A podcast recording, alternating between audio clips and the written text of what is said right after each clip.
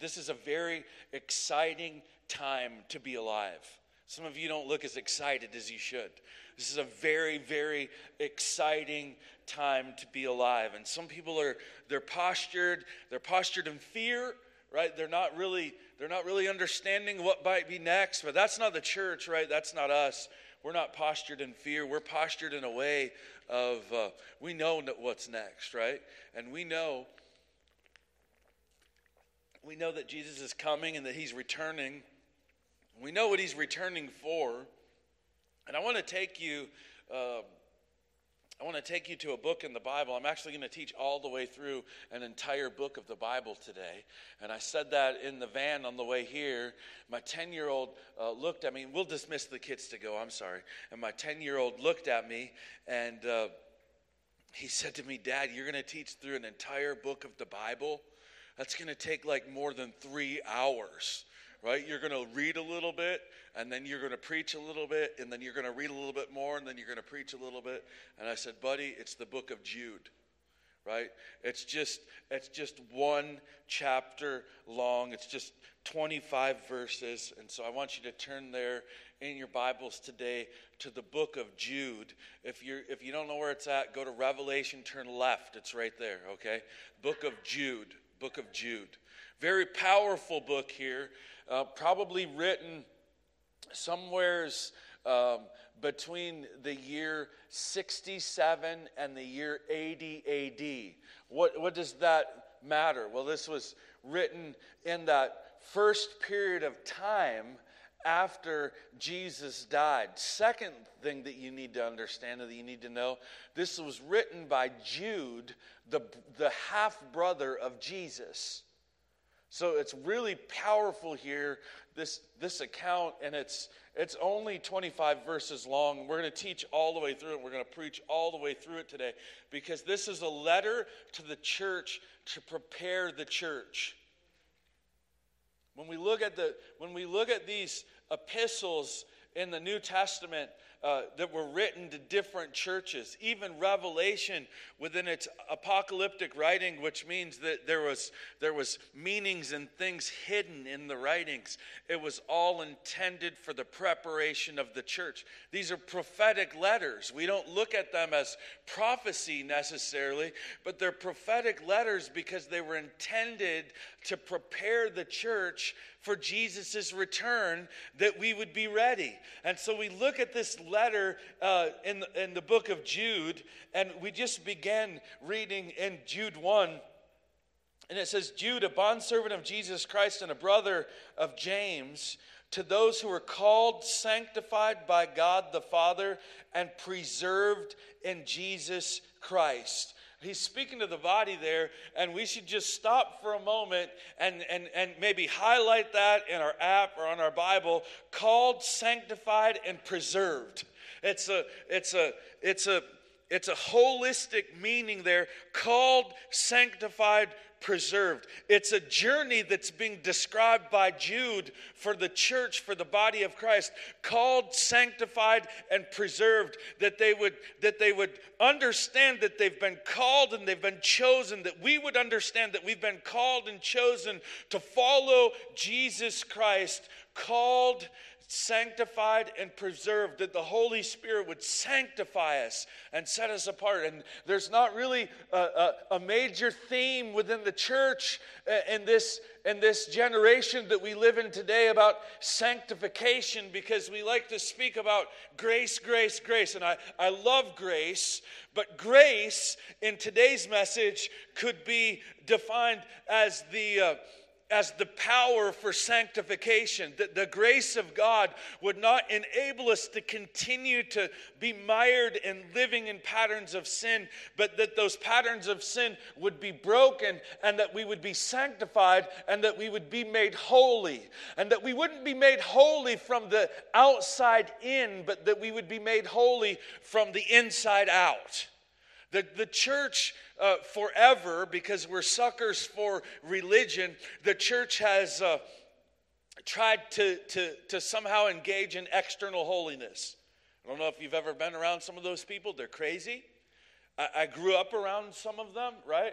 I, I had a piece of that in me for a while that. Uh, that if somehow if you had a, a, a, tattoo or you wore certain things or you went to certain movies or you did these things that those were prescriptive of what was in your soul but really jesus said that it's not that it's not what we take into us so much that defiles us but it's what we it's, it's what comes out of us that defiles us. So it's important, right? Raising raising my children, it's not like just a free for all and listen to whatever you want and watch whatever you want. That's not what I'm talking about. But we have to be careful inside of discipleship that holiness is not something that we try to promote in people's lives from the outside in. Like you need to stop smoking you need to stop drinking you need to stop yeah you need to stop those things but how those things end is because they become crucified to the cross of Christ, and that Galatians chapter 2 and verse 20, that it's no longer you who live, but Christ who lives in you. And so when Christ is living in you, he's producing Jesus' fruit in your life instead of the fruit of all of the pain and brokenness and bitterness that's in us. So it says, it says, called, sanctified by God the Father, and preserved in Jesus Christ. Do you, this is good news today. I don't know if you know this, but the church is going to last until Jesus Christ returns. That until he comes again, there's a church that's being produced, that's being preserved, that's been produced by him, that's being preserved for his glory. That the glory of the church will be something that is lasting because it's Jesus. And so we'll move past that into the second verse because we might take a few too many minutes if we continue at this. Verse 2 Mercy, peace, and love be multiplied to you. And, and, and I just have those highlighted in my notes today mercy, peace, and love, because that's the will of God that mercy, peace, and love would be multiplied to you. That it would be multiplied to you, that it would be multiplied in you, that it would be multiplied. And when it's multiplied to you and it's multiplied in you, then it's multiplied for you. Are you listening to me? Some of us have tried to be multipliers. You've never been called to be a multiplier. You've been called to be a Christ follower. Christ is the multiplier. When you follow him, fruit multiplies. When you follow him, uh, mercy, uh, peace, and love are multiplied to you. And beloved, while I was very diligent to write to you concerning our common salvation. There's a word to the church today. We have a common, salvation. You don't agree with me politically? We have a common salvation. You don't have the same skin color as me? We have a common salvation. You, you, you believe something a little bit different in end time eschatology than I do? No problem. We have a common salvation. Jude's speaking something here that the church needs to hear that's woven throughout this entire letter. And he, he says it, he, he, he alludes to it in this next phrase when he says, I found it necessary to write to you. I just believe that if Jude was writing this to real life church, he would have included the same thing in there. I found it necessary to write to you. And when we look at that, we're going to see later on in verse 24, it says, And now him who is able to keep you from stumbling and present yourself faultless before the presence of his glory with exceeding joy. To God our Savior, who alone is wise, be glory, majesty, dominion, power, both forever and ever. Amen. So, what, why is he writing this letter? He's writing this letter so that the church would be prepared. Look at somebody next to you and say, Get ready. Because that's, that's the message of Jude as a message of preparation to get ready, to get ready. And so he says, I found it necessary to write to you, exhorting you to contend earnestly. I hope you're taking some notes today because I'm going to teach and then I'm going to preach and then I'm going to teach and then I'm going to preach. And why it was right. He's just wrong. It's not going to take three hours, it's going to take about 35 minutes right and so what what i want to say to you is it says it says to contend earnestly here that means to fight tirelessly fight tirelessly. How many, how many warrior minded people do we have in the house today? Maybe you're watching online today. How many warrior minded, like, like you just feel like a warrior? I'm going to be honest with you, I feel like a warrior fact, I felt like a warrior my whole life. I think God made me that way. I had to learn what the battles were that I was supposed to be engaging in and what the battles weren't that I was supposed to be engaging in. But it's speaking of contending earnestly. Boy, that just sounds nice, doesn't it? Well, you need to contend. No, no, it's saying tirelessly fighting, tirelessly fighting for what? For the faith which was once delivered to all the saints. Well, faith delivered is truth, it's belief, right? So it's talking about contending earnestly, fighting tirelessly for the truth. That's supposed to be something that's in the church today, that the church, that we as the church would fight tirelessly for the truth. That means lies would perturb us, that they would bother us, the untruth, right? That there would only be one reason for untruth to be around, and that would be to dragged into to, that would be that it would get dragged into the light. Untruth bothers me. Lies bother me.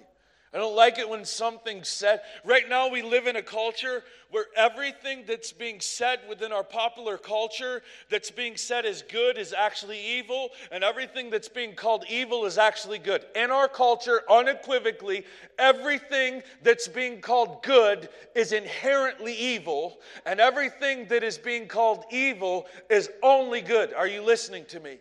And so the, the, the demons are doing the demonizing. I just want you to understand this. I'm going to even speak politically for just a moment.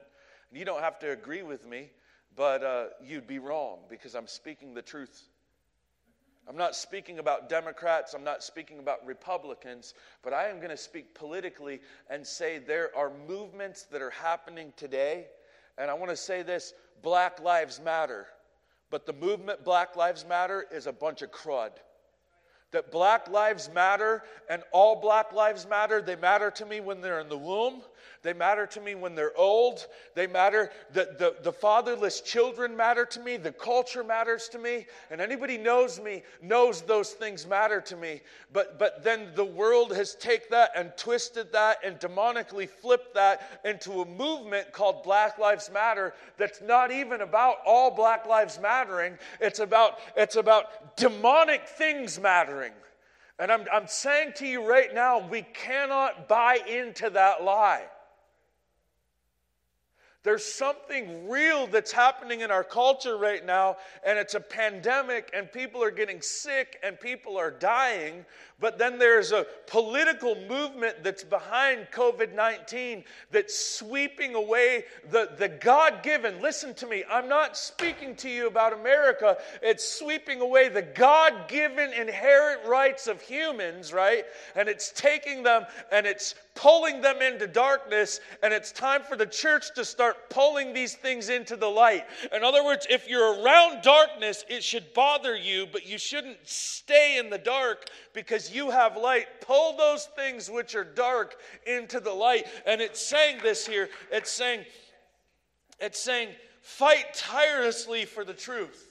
And that's, that's, one of the, that's one of the mainstays of the church, but that has to become a value of the body of Christ right now because there are things that are slipping into darkness. There are people that are slipping into darkness. There's a generation that's trying to be stolen away into darkness, and enough is enough.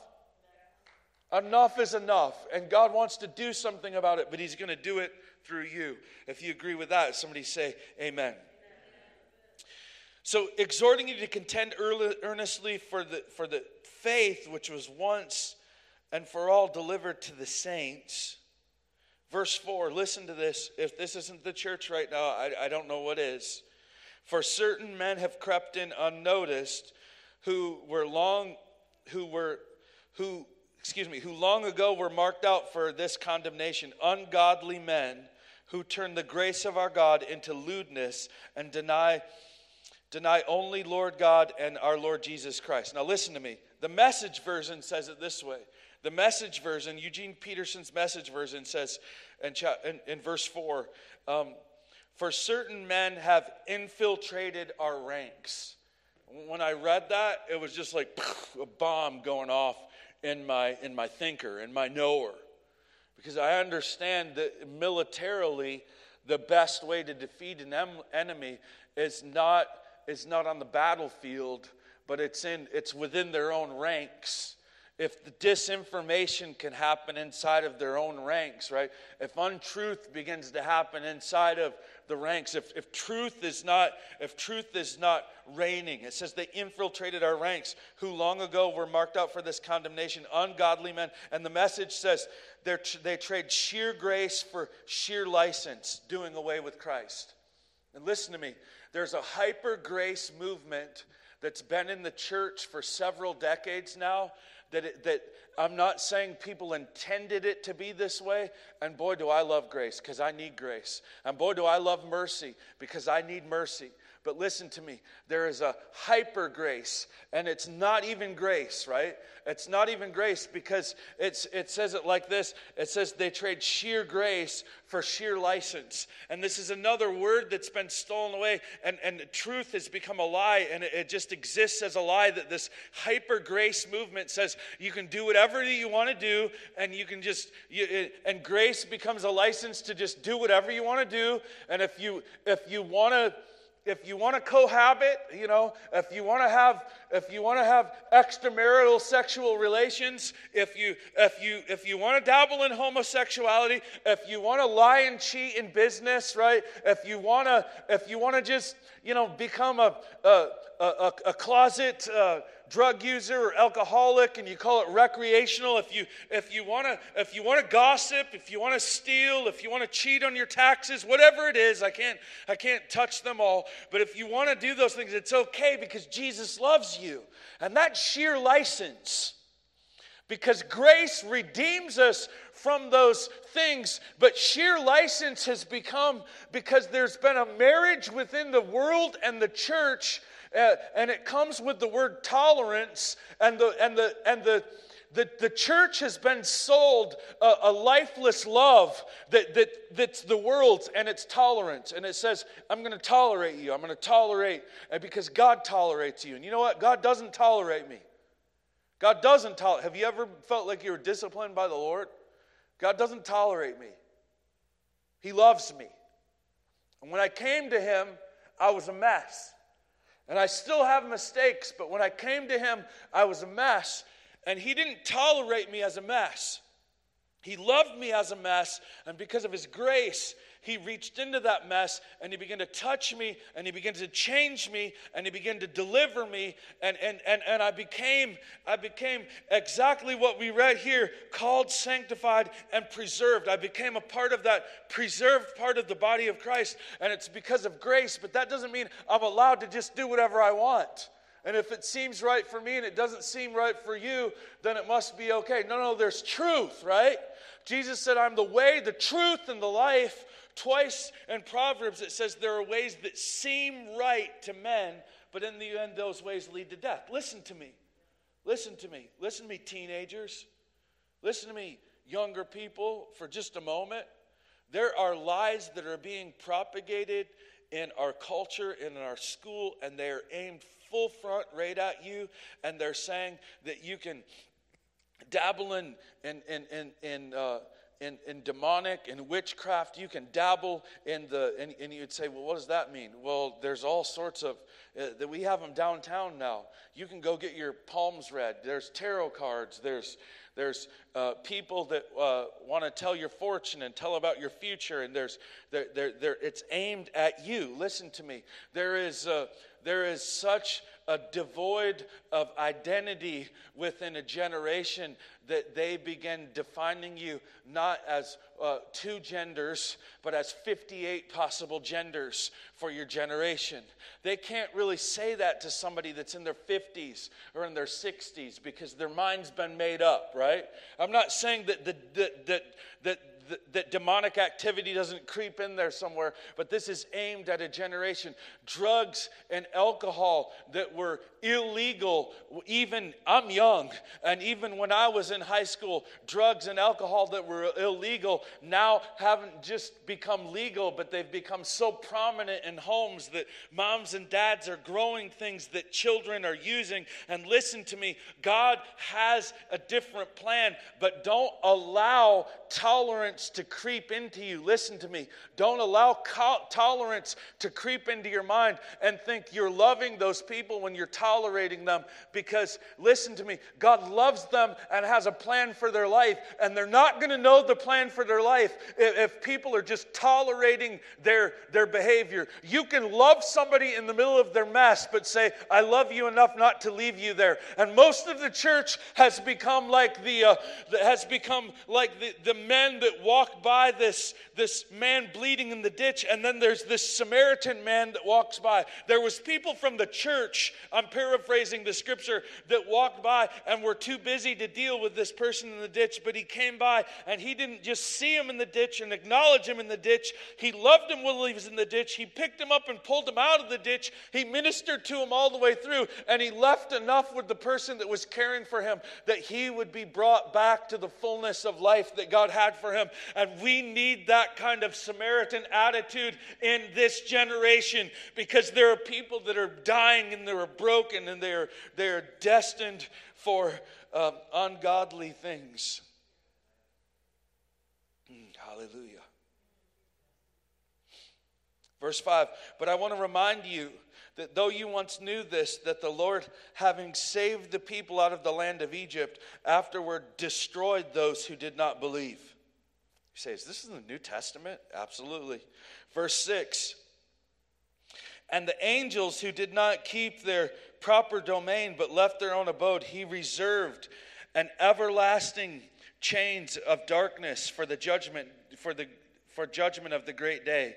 Verse 7 As Sodom and Gomorrah and the cities around them, in a similar manner to these, having given themselves over to sexual immorality and gone after strange flesh, Eugene Peterson says, sexual rack and ruin, are set forth as an example, suffering the vengeance of eternal fire. Likewise, also, these dreamers defile the flesh, reject authority, speak evil of dignitaries, and yet Michael the archangel, in contending with the devil when he disputed about the body of Moses, dared not to bring against him a reviling accusation, but says, The Lord rebuke you.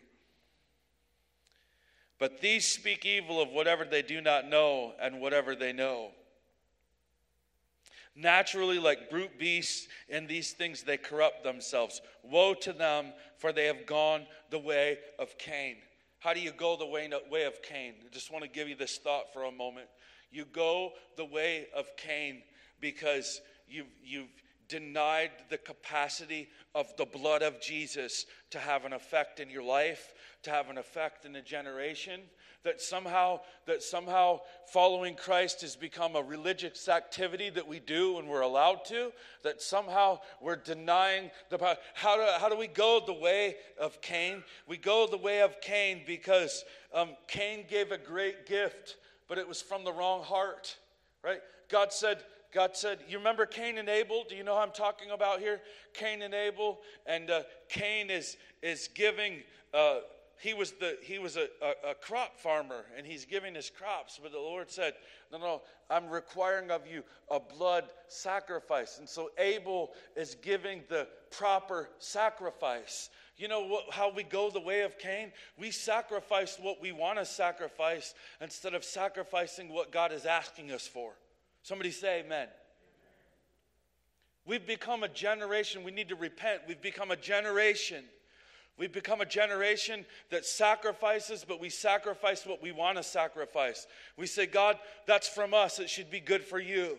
And he's saying, No, no, no. I, I, I'm requiring from you discipleship. I'm requiring from you your children. I'm requiring from you your life. I'm requiring from you your tithe. I'm requiring from you your finances. I'm requiring from you obedience because obedience is better than sacrifice. And we go the way of Cain, right? When we uh, when we have a great gift but a wrong heart. There's there's no there was there was no blood and there was no faith that was released through that through that offering. It says, For they've gone the way of Cain and they've run greedily in the error of Balaam. Who was Balaam? Balaam was a prophet who began to try to monetize his prophecy. Uh, he began to use those against We see this in Numbers 22 through 24. He began to use these against Israel. He was a prophet for Israel. He began to use these against Israel, using spiritual gifts against God. There are, you say, against God, anything's against God that's not for God. That means that you can have gifts in your life that you're not using for God, but you're using gifts. The things that you can do, the capacities that you have, the way that God made you.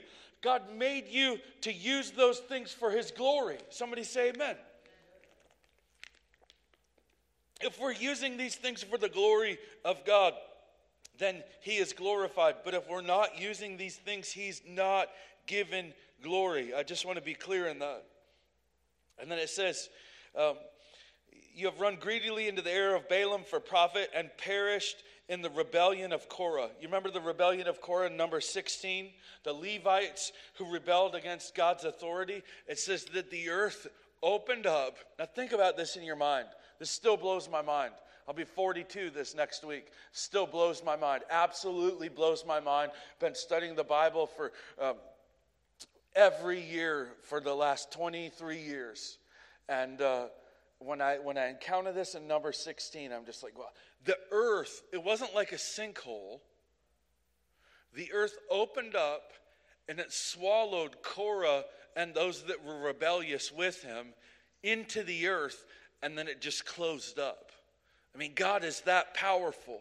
That should like shake us into our core about the power of God that we have, uh, that we have connected with in relationship with Him.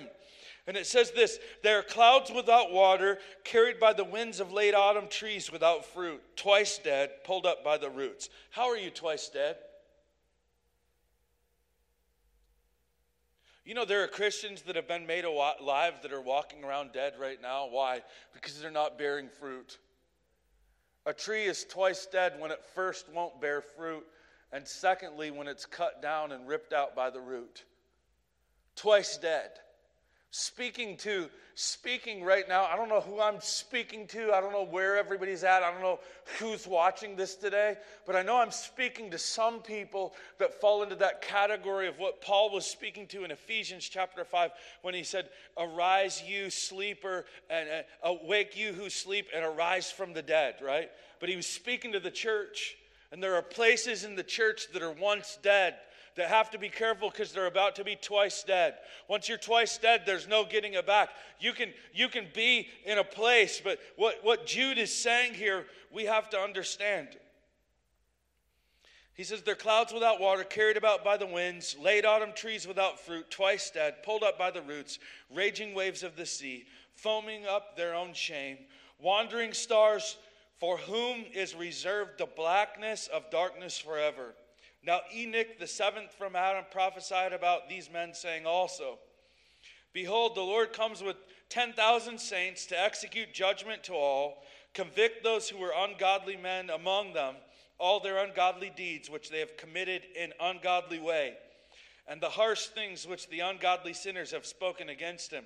These are grumblers, complainers, walking according to their own lusts and they mouth great swelling words, flattering people to gain advantage.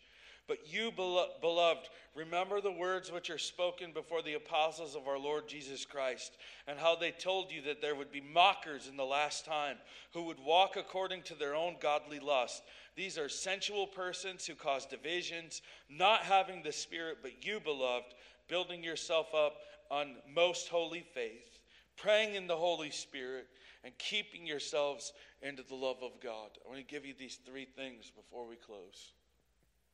But I want to say to you this I want to remind you that this was written to people who were following God. These readers knew God. When it's talking about the evil that's happening, when it's talking about mockers, when it's talking about people not having the Spirit, obviously, if it was talking about people in the world, it wouldn't make that definition. It's talking about people in the church. And we have to be really clear and careful about this. And so, how? I mean, this is weighty, right? How in the world, how in the world do we get prepared? How do we be prepared? How do we be prepared not just for today and tomorrow, but how do we remain prepared perpetually? Well, we started this off and we said that this was written to those who were called, sanctified by God the Father, and preserved in Jesus Christ. So how do we get prepared? How do we how do we understand our calling? How do we how do we live this life of sanctification? And how do we how are we preserved in Jesus? How does this happen? Well, Jude gives us some clue here in verse 20, but he says, But you, beloved, building yourself up in your most holy faith. It says, building your, so point number one, it's going to come right from the word today. Building yourself up in your most holy faith. Building yourself up in holy faith. Building up your faith. Look at somebody next to you and say, My faith. You have a responsibility for your faith. You have a responsibility for your faith quotient, so to speak. I was speaking with one of our overseers earlier uh, this week, and we're just talking about all of these things that are going on in the world today and, and uh, agreeing on so many things. And Pastor Kelly said something, and, and he was talking about God speaking to us and just being obedient to the voice of God. And, and I said, People have to understand. I said, People have to understand that sometimes they're hearing something different from the same God because God speaks to us based on, uh, in, in a certain way, God speaks to us based on the measure of faith that we have. In other words, God's He's calling you to a higher level, but He'll be, you know, when it comes to giving, He'll speak to one to give nearly all, and He'll speak to another to give just a little bit. And they're both following the Holy Spirit, but He's speaking to them based on the measure of their faith. It means the greater measure of faith that we have, the greater capacity we have to receive what God's doing. That means there are some people that are being sidelined, so to speak, even in the body of Christ, because of their lack of faith. They don't have the capacity to operate at the level of need that there is in the world. But the good news is that we have, we have accountability for building up our holy faith. And how do we do that? We build up our holy faith through the Word of God. Are you listening to me? It comes through the, you say, well, I build up my faith by hanging around other people. Well, I love you guys, but I don't just want the faith that you have. I want the faith that God has for me. Does that make sense? And the scripture says in Romans that faith comes by hearing and hearing the word of God. And so if faith comes by hearing and hear, there's no there's no way that we can build our faith outside from the word of God. So number 1, build yourselves build yourselves up on your most holy faith. Number 2, praying in the Holy Spirit. Praying in the Holy Spirit. There are some people that don't even understand this today. I'll take responsibility for that. There are some people that reject this today, not going to take any responsibility for that. There are people that have forgotten this today, and it just needs to be stirred up inside of them. There are people that have made this, this is a big deal, but there are people that have made this a much bigger deal than it actually is. Because praying in the Spirit, in, in a sense, is like, I don't know how to do that. I don't know. I don't know if I have the right theology for that. I don't know. No, no. We ask God for something. The scripture says specifically when we ask Him for the Holy Spirit, that he would not he would not give us a stone. He would not give us a rock. He would not give us something else. He would give us the holy spirit. And it says praying in the holy spirit. Now this isn't talking about corporately. This isn't talking about and, and i believe that this is talking about twofold spirit-led prayer. Twofold. Are you listening to me? You say i thought it was onefold. No i believe i believe jude's talking about twofold prayer. First of all I believe that the Spirit of God wants to prophetically inform our prayer. That when we would get outside of our needs and what we want and what's burdening us after a few moments in prayer, and we would get focused on the holiness of who Jesus is, the righteousness of who Jesus is, the worthiness of who Jesus is. Listen to me. That we would that we would find ourselves in a place where the Spirit of God is actually informing the words that we're praying, and most of us here pray in English, right? We pray a little bit in Spanish. I can pray okay in pig Latin. No, I'm just saying um, we pray in English, right? You can understand what you're praying. The Holy Spirit, the, the Holy Spirit also prays through us through a prayer language that's called speaking in tongues. It freaks some people out, right? Freaks them out. You know what? God freaks some people out too. You know what? If if if the ground opened up right here and swallowed me up, you guys would really live in a respect for the power of God, you know, for like the rest of your life. It would mark you. Somebody say amen. It would mark you. The, the, the power of God influences people. And it either influences them when they're in fear or it influences them because of faith. And God is a rewarder of faith. He's a rewarder of those who diligently seek Him. Listen to me. We need to, we need to, we need a stirring of the Holy Spirit in the church. We need a stirring of the Holy Spirit in our homes. We need a stirring of the Holy Spirit around our dinner tables. We need a stirring of the Holy Spirit in our prayer closets in the morning and late at night and in the middle of the day, that the Holy Spirit would get a hold of our tongue and begin to pray through us. And when He's praying through us, we don't know everything that we don't know, even know everything that we're praying, but the Scripture is very clear that we're built up because of that edification, because of those prayers. Do you know that God wants to build you up through a prayer language that the Holy Spirit gives you, and that the Holy Spirit would give you that prayer language if you would simply just ask. And if you have more questions about that, I'm super happy to answer those questions for you. But I want to get to this. I want to get to this next point. I want to say, build yourselves up in faith that comes from the Word. Build yourself up in prayer, and the Holy Spirit comes from the Holy Spirit. And then keep yourselves in the love of God. It's the last thing I want to say to you. Keep yourselves in the love of God. Three things build up your faith, pray in the Spirit, and keep yourself in the love of God. I'm going to be honest with you. For some of you, maybe the first one's hard, maybe the second one's harder. The third one is really hard without the grace of God, which has been misappropriately um, taught in the church for so long. The grace of God is the power of God to do right even when it's easier to do wrong. The grace of God is not the license to do wrong even when we know we are supposed to do right. The grace of God is the dunamis power of the Holy Spirit to, in the midst of adversity, in the midst of a culture where everybody is calling good evil and evil good, where, eh, where, where, where it seems like we're going to just keep getting pulled and pulled and pulled closer and closer into this hellish environment, that the power of God, that the grace of God would come on us and we would be able to keep ourselves in the love of God. Will you listen to me for just a moment? we need to understand the love of God so that we can keep ourselves in the love of God. Some of you people that have experienced the Holy Spirit, you might be praying right now that somebody next to you might get a prayer language in the Holy Spirit. Listen to me. It's a done deal if you understand the love of God.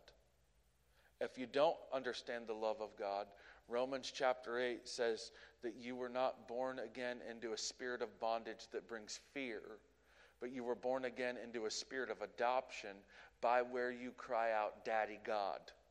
It's defining two different relationships. It's defining two different groups in the church.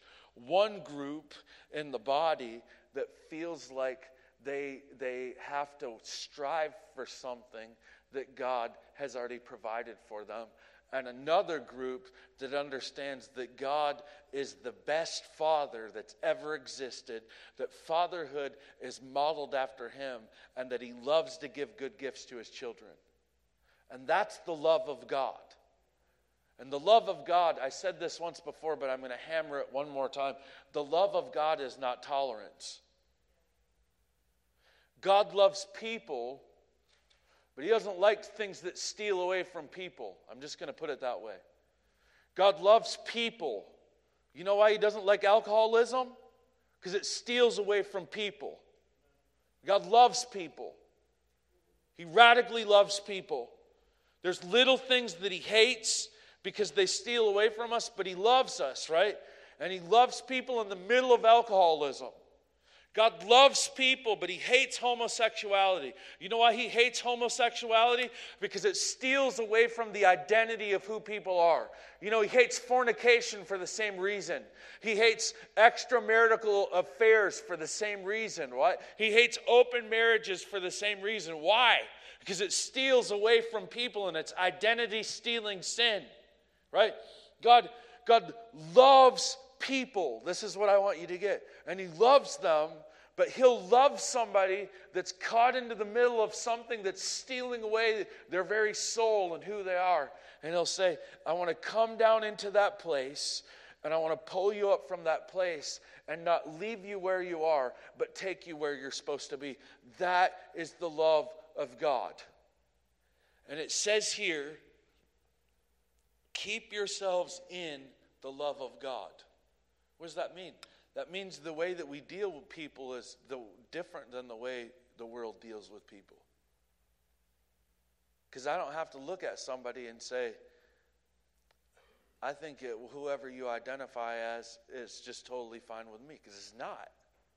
And it's not. It's not okay with me, not because it grosses me out or not because, no, it's not okay with me because it's not okay with him. And it's not okay with him because that's not who he created you to be. And he loves you, he radically loves you, but because of his love, if you'll receive from him, he will not leave you in that place. He will not leave you in that sin. He will not leave you in that bondage. He will not leave you in that lie. Keep yourself in the love of God. That means yourself, but that means also the way you operate in the people around you. There are people that say things about me. There's people probably that are going to watch this video and they're going to say something about me. You know what? I know who I am because I know whose I am. So that doesn't really matter to me. Just just being honest. That's not that I think I'm perfect. It's just that I know that I'm that I'm that I'm being perfected and that I'm being preserved in Jesus Christ. So it says, building yourselves up in the whole, most holy faith, praying in the Holy Spirit, keep yourselves in the love of God, looking for the mercy of our Lord Jesus Christ into eternal life. And on some have, listen to me, this is how we deal with the world. We got four minutes. We got to get through two, two or three verses here, and we will. And on some having compassion, make a distinction, but on others save with fear, pulling them out of the fire. Not a popular thought today. Not a popular thought today that we would that we would treat people differently, right? We, we got to treat everybody the same. Isn't that what God does? Doesn't He treat everybody the same? Is there any parents here today? Is there any, just by the show of hands, is there any parents here today? Do you treat all of your kids the same? You don't. Does that make you a horrible? Doesn't that make you a horrible person? You don't. You're not fair. You don't just give them all the same, right? No, no, they have different capacities to handle different things. And some of them, I can raise my voice and I can say, Maxine, and tears will start rolling down her face. Other ones of them, I can say, Wyatt, and he'll go, What? Right? They're just different people. It says some of them, listen, listen, this isn't talking about just your kids though, and some of them have compassion making a distinction. You're making a distinction.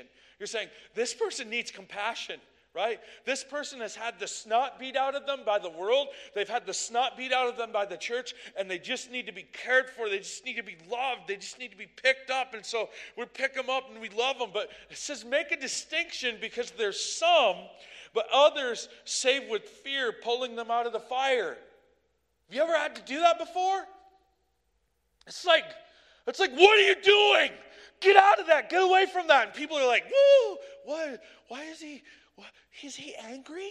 Is he? No, no, no, no. He's just passionate. He just doesn't want to see. He doesn't want to see you caught in those things. You know that God exemplifies both of them in our life both within both within compassion and within discipline. They're in the same they're in the same element and they need to be in the same element in the church today. It says hating even the garment defiled by the flesh.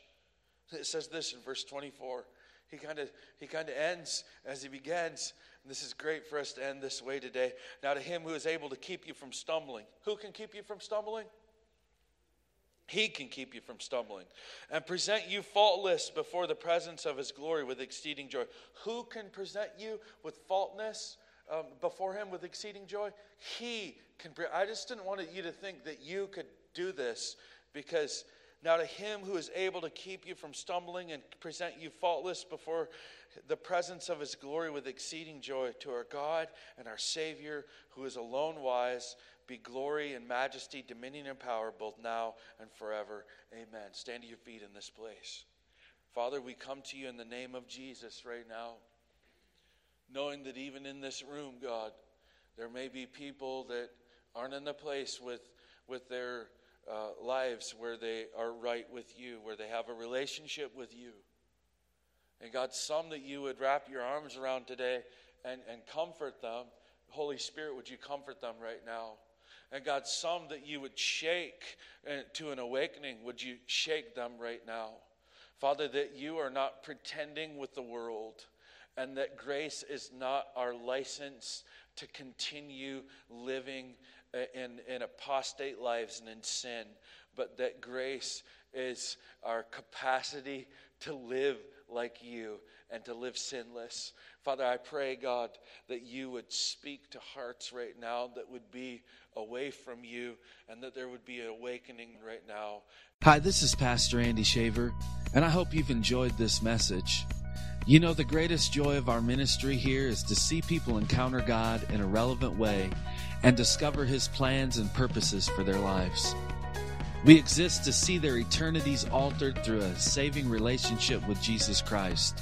You know, you can have present and eternal peace no matter what your present circumstances are.